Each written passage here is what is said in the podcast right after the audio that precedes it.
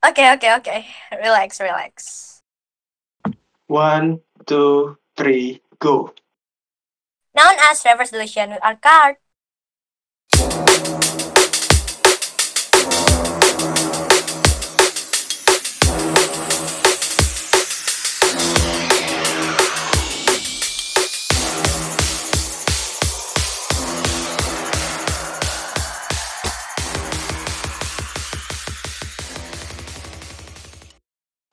Hey you guys, welcome to Card Radio, the all new radio and podcast that we call Radio Pod. Di Radio Pod episode ini, kita bakal bahas topik bertemakan wanita di dunia perfilman. Karena minggu lalu, tepatnya tanggal 21 April 2020, di mana itu merupakan peringatan Hari Kartini. Perkenalkan, saya Narus, yang akan bertindak sebagai host kali ini, dan saya sudah ditemani oleh second host kita, Eh yo, balik gua balik lagi sama gua Zexa yang akan menemani kalian semua serta host-host kita malam ini untuk beberapa menit ke depan. Dan sudah ada co-host kita, tolong perkenalkan. Aku Linda. Aku Yuna. Oke, Zeksa, gimana nih menurutmu tentang Hari Kartini sendiri di tahun ini? Apakah semua kaum perempuan sudah memiliki derajat yang sama dengan kaum laki-laki di dunia pekerjaan mungkin? Uh, tahun ini nggak bisa kartinian. Kalau biasanya kan kayak setiap tanggal 21 April tuh di sekolah gue pasti kayak pakai kebaya gitu ya kan upacara-upacara gitulah ya. Tapi ya karena corona ya mau nggak mau di ya ditiadakan. Uh, soal pekerjaan ya secara garis besar sih gue masih banyak lihat kayak ada lah gitu. Nggak semuanya dapet kesetaraan gitu. Kayak stigmanya gini mereka bilang buat apa sih? Cewek itu tinggi-tinggi pendidikannya nanti cowoknya minder loh. Atau enggak kamu nggak takut apa jadi perawan tua ini itu dan sebagainya? Gitu loh nar. Tapi ya di sisi lain juga gue salut sih sama para wanita yang tetap berjuang keras buat memperjuangkan impian mereka Iya, ya. Oke. Salut sih saya sama perempuan masa kini. Kalau gitu, menurut Yuna dan Teh Linda nih, kira-kira gimana tanggapan kalian masing-masing mengenai perempuan sendiri, khususnya di dunia perfilman? Oke, kalau aku pribadi mengenai tentang peran perempuan di industri film ini, semakin ke sini tuh uh, perkembangan peran wanita tuh di industri perfilman semakin berkembang ya, semakin kelihatan. Uh, sebagian besar tuh uh, berkontribusi. Kalau dulunya itu mereka hanya apa ya terkesan sebagai uh, wanita yang uh, jadi bahan bisnis acting atau peran. Jadi mereka kayak apa ya kayak simbol atau misalnya logo. Tapi seiring berjalannya waktu, uh, emansipasi wanita semakin dielulukan di mana-mana, baik di Indonesia sendiri maupun di luar negeri, sehingga para wanita-wanita sekarang tuh udah mulai berani tuh buat nunjukin keunggulannya, baik secara pribadi dan juga wanita wanita-wanita juga mulai menunjukkan keinginannya uh, keinginan mereka untuk terus belajar Uh, jadi uh, sekarang yang aku lihat sih untuk di sisi perfilman sendiri udah banyak juga wanita-wanita yang terkenal menjadi scriptwriter, director, sutradara dan lain-lain. Kalau aku sih gitu. Kalau aku, kalau aku sih kalau ngomongin soal perempuan di industri film tuh ya nanti kita ngomongin soal representatif ya.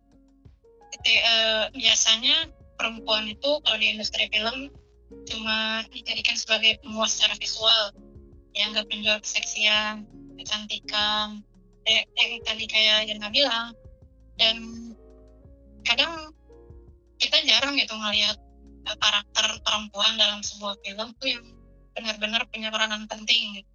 biasanya suka dipegang sama laki-laki dan kita jarang lah gitu ngelihat perempuan bisa menunjukkan kemampuannya dalam acting ketika Oke. Okay. Dan dan sorry sorry. Dan ya sekarang tuh semak karena ya, tadi yang udah Yuna bilang juga semakin ke sini orang-orang udah terutama perempuan tuh udah mulai berani speak up kita lihat gimana kampanye Women's March di seluruh dunia udah mulai menggema dimulai dari bahkan Women's March sendiri tuh dimulai dari para aktris-aktris gitu walaupun mungkin eh, kepentingannya bukan cuma di dunia perfilman tapi di seluruh di, di seluruh elemen kehidupan. Nah itu juga di, di Indonesia di Indonesia sendiri kita mulai ngeliat banyak nama-nama nama-nama tenar yang mulai bermunculan dari di industri di industri perfilman. Itu sih kalau aku. Selain itu, eh, untuk Yuna dan Telinda nih, ada nggak karakter atau tokoh perempuan yang kalian kagumi atau bisa dibilang sebagai panutan kalian deh di dunia perfilman itu? Kalau aku sih eh, sejauh ini mungkin tiga ya. Pertama Dorothy Vaughan di film Hidden Figures. Nah di film Hidden Figures ini Dorothy Vaughan ini adalah sebagai seorang guru. Jadi dia menciptakan perkumpulan khusus untuk wanita-wanita, khususnya untuk yang berkulit hitam, untuk bisa bekerja eh, di bidang NASA. Dan yang aku sukanya dari karakter Dorothy Vaughan ini adalah dia tuh bisa melihat peluang. Jadi ketika dia melihat oh kira-kira NASA butuh uh, peran wanita yang seperti apa uh, di bidang apa nah mereka mengajarkan kalau nggak salah waktu itu tentang matematika akuntansi mereka ngajarin gimana mereka untuk berpikir cepat berhitung cepat dan itu aku kagum banget kemudian ada Katniss Everdeen. Siapa sih yang nggak kenal Katniss Everdeen dari film Hunger Games? Uh, aku senengnya karakter Katniss Everdeen adalah dia tuh sosok yang kuat tidak mudah untuk terbawa oleh situasi dan kondisi. Seperti yang kita tahu di situ dia terpaksa untuk bertahan hidup dan lain sebagainya tapi dia berani fight uh, untuk melawan uh, aturan-aturan yang ada. Sehingga dia berhasil stand out dan menjadi simbol dari perdamaian dari masing-masing distrik.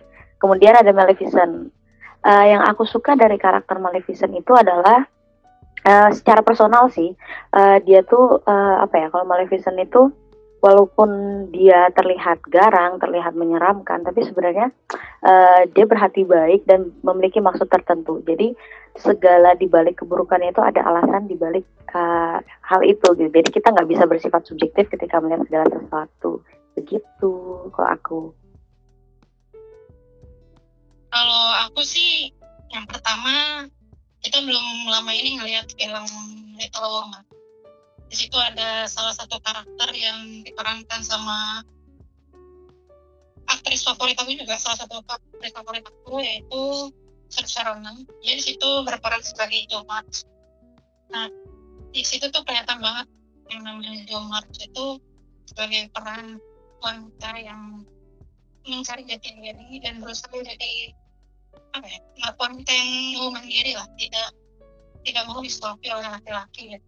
Biasanya kita punya pandangan konservatif soal laki-laki itu harus bisa menafkahi istrinya atau harus bisa menafkahi perempuan atau laki-laki atau kepala keluarga gitu. Nah di sini Jo itu benar-benar mematahkan semua stereotip yang ada stereotip konservatif yang ada terus yang kedua Hermione Granger. Nah, kita udah semua tahu Hermione Granger itu dari franchise film Harry Potter.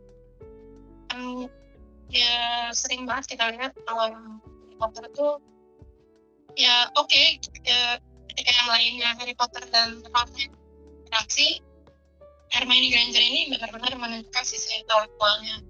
Kita bisa melihat highlight selalu highlight tentang Hermione itu selalu berhubungan dengan sisi intelektualnya. Jadi ya itu menunjukkan kalau perempuan tuh bisa kok sepintar apa yang laki-laki bisa. Terus selain itu ini bukan favorit sih tapi lebih ke arah simbolis. Karena kita e, bisa lihat juga kalau ngomongin representatif itu berarti namanya simbolis gitu. Ada Wonder Woman itu yang diperanin sama Gal Gadot di film Wonder Woman itu luar biasa banget sih kayak apa ya keren lah gitu. Jadi bukan dari semua kalangan umur dari muda sampai tua dari yang masih balita sampai udah nenek ini itu benar-benar uh, terinspirasi dengan karakter Wonder Woman ini gitu. Karakter uh, Wonder Woman yang kuat dan berani itu benar-benar di diaplikasikan, diimplementasikan. Ternyata banyak juga kok bahkan yang cosplay Wonder Woman gitu kan. Eh, satu lagi paling sama Captain Marvel ya kurang lebih sama kayak Wonder Woman gitu. Jadi banyak perempuan-perempuan yang merasakan merasa terwakili perasaannya dengan film dengan karakter Wonder Woman sama Captain Marvel gitu. Oh, kalau gue pribadi sih paling suka Harley Quinn ya. Kalian tau lah Harley Quinn dari Birds of Prey atau dulu dia pertama kali di Suicide Squad. Suicide apa Suicidal sih? Lupa juga gue nih. Suicide Squad ya Suicide Squad. Nah, ya jiwa dia itu bebas dan dia itu kayak bener-bener bener-bener bebas gitu loh dan dia itu panutan gue banget dia nggak terikat aturan apa pun biarpun dia gila bener-bener absolutely gila tapi gilanya itu apa ya? Pokoknya kayak bebas gitu loh. Dan ya gue suka kebebasan dia karena dia nggak terikat apa pun dia bisa jadi apa pun yang dia mau. Itu sih kalau dari gue Nah, kalau untuk saya sendiri nih, yang kemarin filmnya masih lumayan baru juga, dari Jojo Rabbit, lebih tepatnya ibunya Jojo, yang diperankan oleh Scarlett Johansson. Nah, saya suka karakternya dia karena di tengah-tengah peperangan dunia kedua pada waktu itu, dia masih berpikir positif tentang bagaimana semisal dunia ini indah tanpa adanya perperangan. Kemudian dia juga tidak mau menghakimi ada seorang anak Yahudi juga pada waktu itu. Dia rawat dan ya tinggal bersama dia di satu rumah hingga sampai akhirnya si ibu Jojo sendiri diketahuan kalau dia rebel atau memberontak pada waktu itu jadi dia digantung di tengah kota gitu. Oke, sebelum kita lanjutkan pembahasan kita, kita break dulu ya. Nah, ini ada satu komposisi lagu dari Haley Steinfeld uh, berjudul Love Myself yang di-cover oleh Selena, Ann. Selamat dinikmati.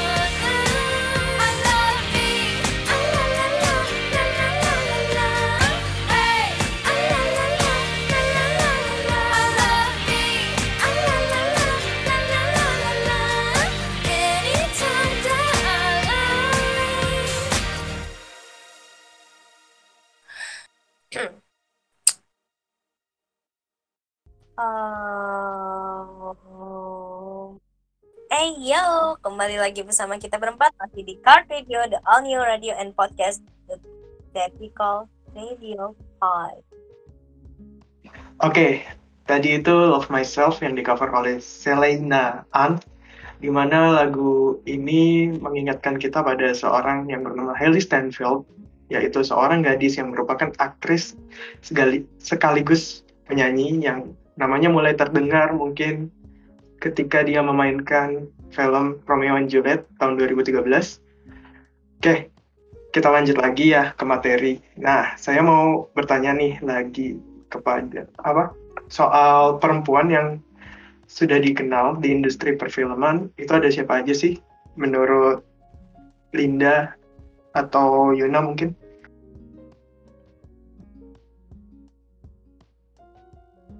Aku dulu deh. Eh gini, sekarang sih udah banyak ya. Seiring berjalannya waktu, ya tadi karena udah mulai ada kampanye mengenai kayak Women's March, Time's Up, itu udah mulai banyak perempuan yang gak cuma jadi aktris, tapi juga merambah ke ranah-ranah industri perfilman yang lain. Misal kayak jadi produser, itu udah, atau mungkin jadi komposer film gitu kayak kalau misalnya kita kalau aktris itu udah ya berapa betapa banyaknya aktris yang udah berbakat jadi dan digadang-gadang sebagai legenda. Tapi kalau perempuan sebagai sutradara kita udah lihat oh ini di si di seluruh dunia di tak tahu itu pokoknya seluruh. Kita mungkin udah dengar kayak nama-nama seperti Greta Gerwig yang udah sutradarain film Little Woman terus Jane Bieber atau Arthur Duvernay atau mungkin produser atau aktris-aktris yang mulai menjadi produser film-film kecil kayak Natalie Portman, Meryl Streep atau oh ya satu lagi jangan lupa Patty Jenkins yang jadi produser sekaligus sutradara dari film Wonder Woman. Dari situ juga ada lagi komposer musik yang kemarin komposernya film Joker nah itu kan Hildur Guðnadóttir itu salah satu perempuan yang bisa break stereotip gitu. Orang ibu bisa jadi komposer kelas dunia. Dan bahkan dari satu-satunya satu-satunya orang Islandia sejauh ini yang bisa menang Oscar. Di dengan kebetulan di kategorinya kategori Best Original Score. Nah, itu sih kalau aku Oke nih, tadi kan udah Teh Linda yang jawab. Sekarang kita ke Yuna nih. Yuna, Yuna, hello. Hadir, hadir. Nah, kalau menurut Yuna sendiri nih, kalau perkembangan di Indonesia gimana tuh? Nah, kalau untuk perkembangan di Indonesia sendiri, ah sebelum masuk ke Indonesia, aku pengen nambahin dikit buat li- apa em, untuk yang salah satu aktris wanita yang sudah mulai merambah ke dunia produksi film. Salah satunya adalah kayak film yang baru-baru ini kita tonton bareng itu Charlie's Angels. Charlie's Angels itu diproduksi sama Elizabeth Banks. Jadi Elizabeth Banks ini memang udah uh, mulai juga untuk memproduksi produksi film dan salah satu yang terkenalnya juga adalah Pitch Perfect pengen nambahin dikit karena aku suka banget sama Elizabeth Banks untuk di Indonesia sendiri hmm, beberapa sih yang aku tahu untuk sutradara di Indonesia yang terkenal dari zaman waktu masih masih zaman SMP SMA itu pasti Mira Lesmana. Siapa sih yang nggak kenal Mira Lesmana? Karya-karyanya tuh kayak Laskar Pelangi ada apa dengan cinta Sherina uh, terus banyak banget.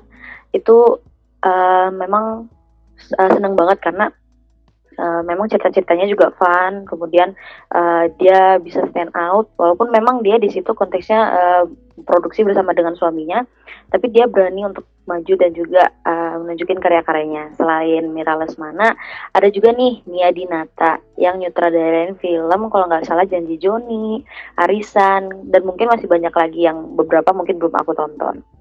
Selain itu juga setahu aku mungkin ada beberapa yang jarang didengar sama orang-orang uh, sutradara-sutradara wanita Indonesia lainnya. Uh, cuman setahu aku ada beberapa aktris wanita Indonesia juga yang mulai merambah ke dunia perfilman seperti Acha Septriasa dan juga Marcella Zalianti.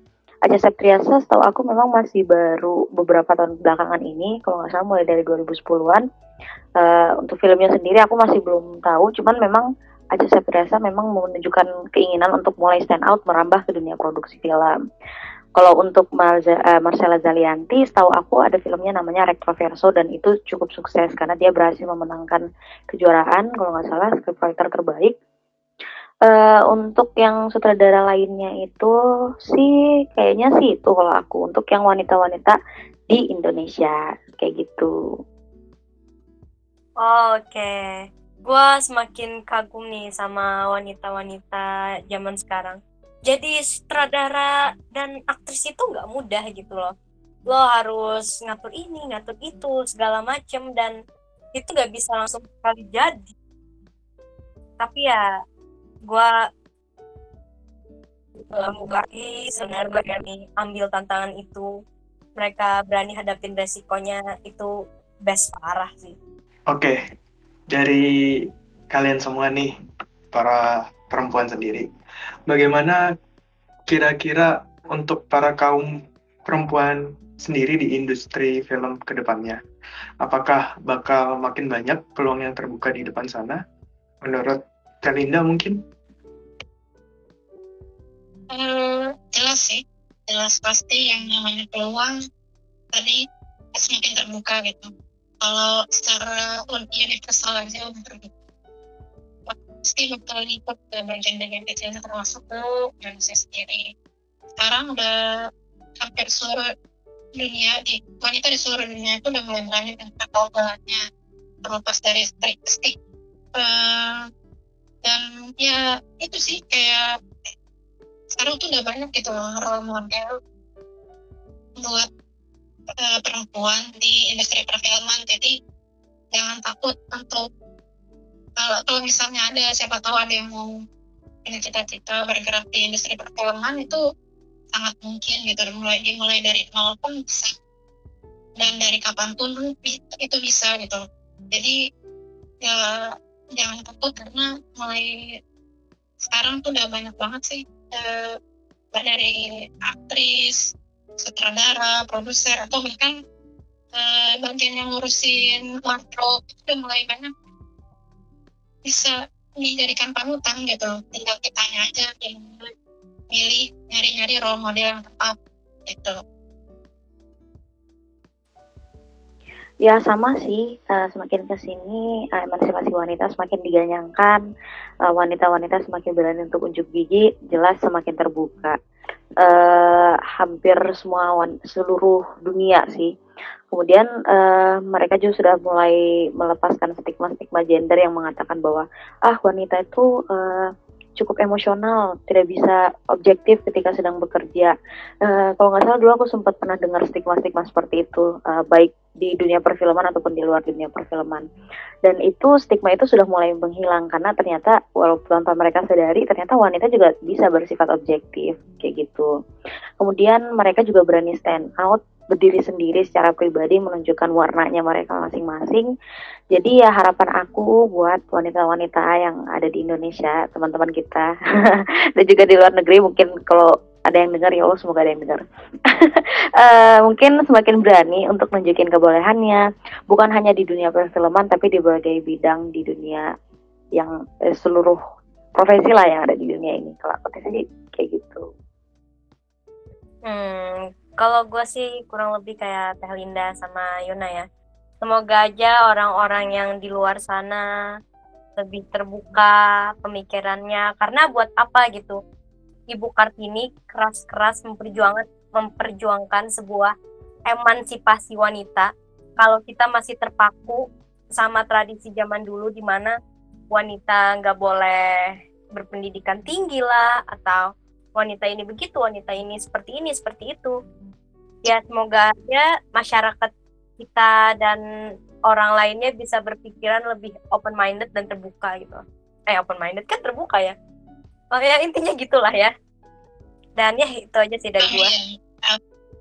Amin. Amin. Kita doakan amin. Semoga amin.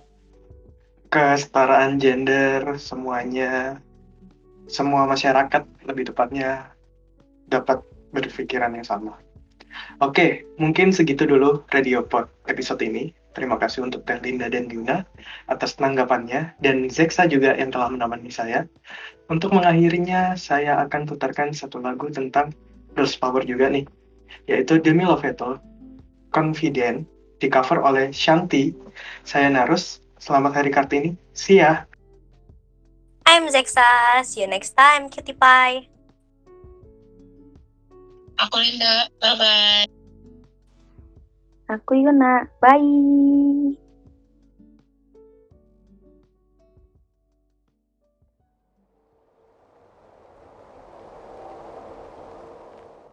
What's wrong with being?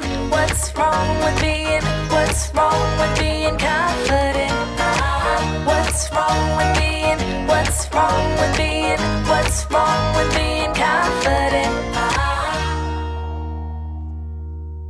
Time for me to take it. I'm the boss right now,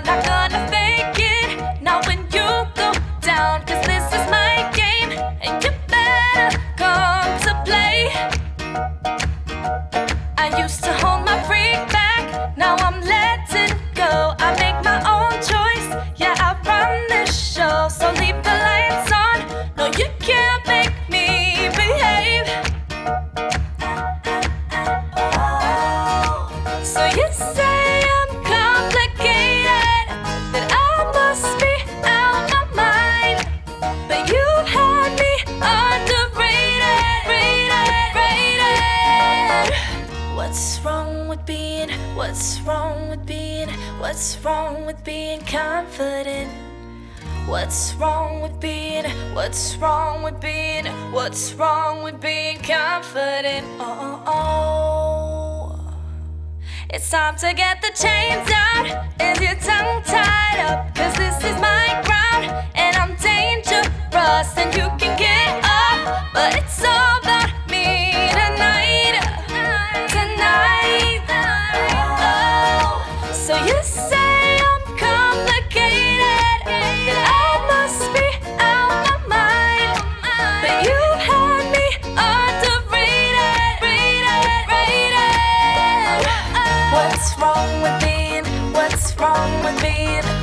wrong with being confident? What's wrong with being? What's wrong with being? What's wrong with being confident? What's wrong with being? What's wrong with being? What's wrong with being confident? What's wrong with being? What's wrong?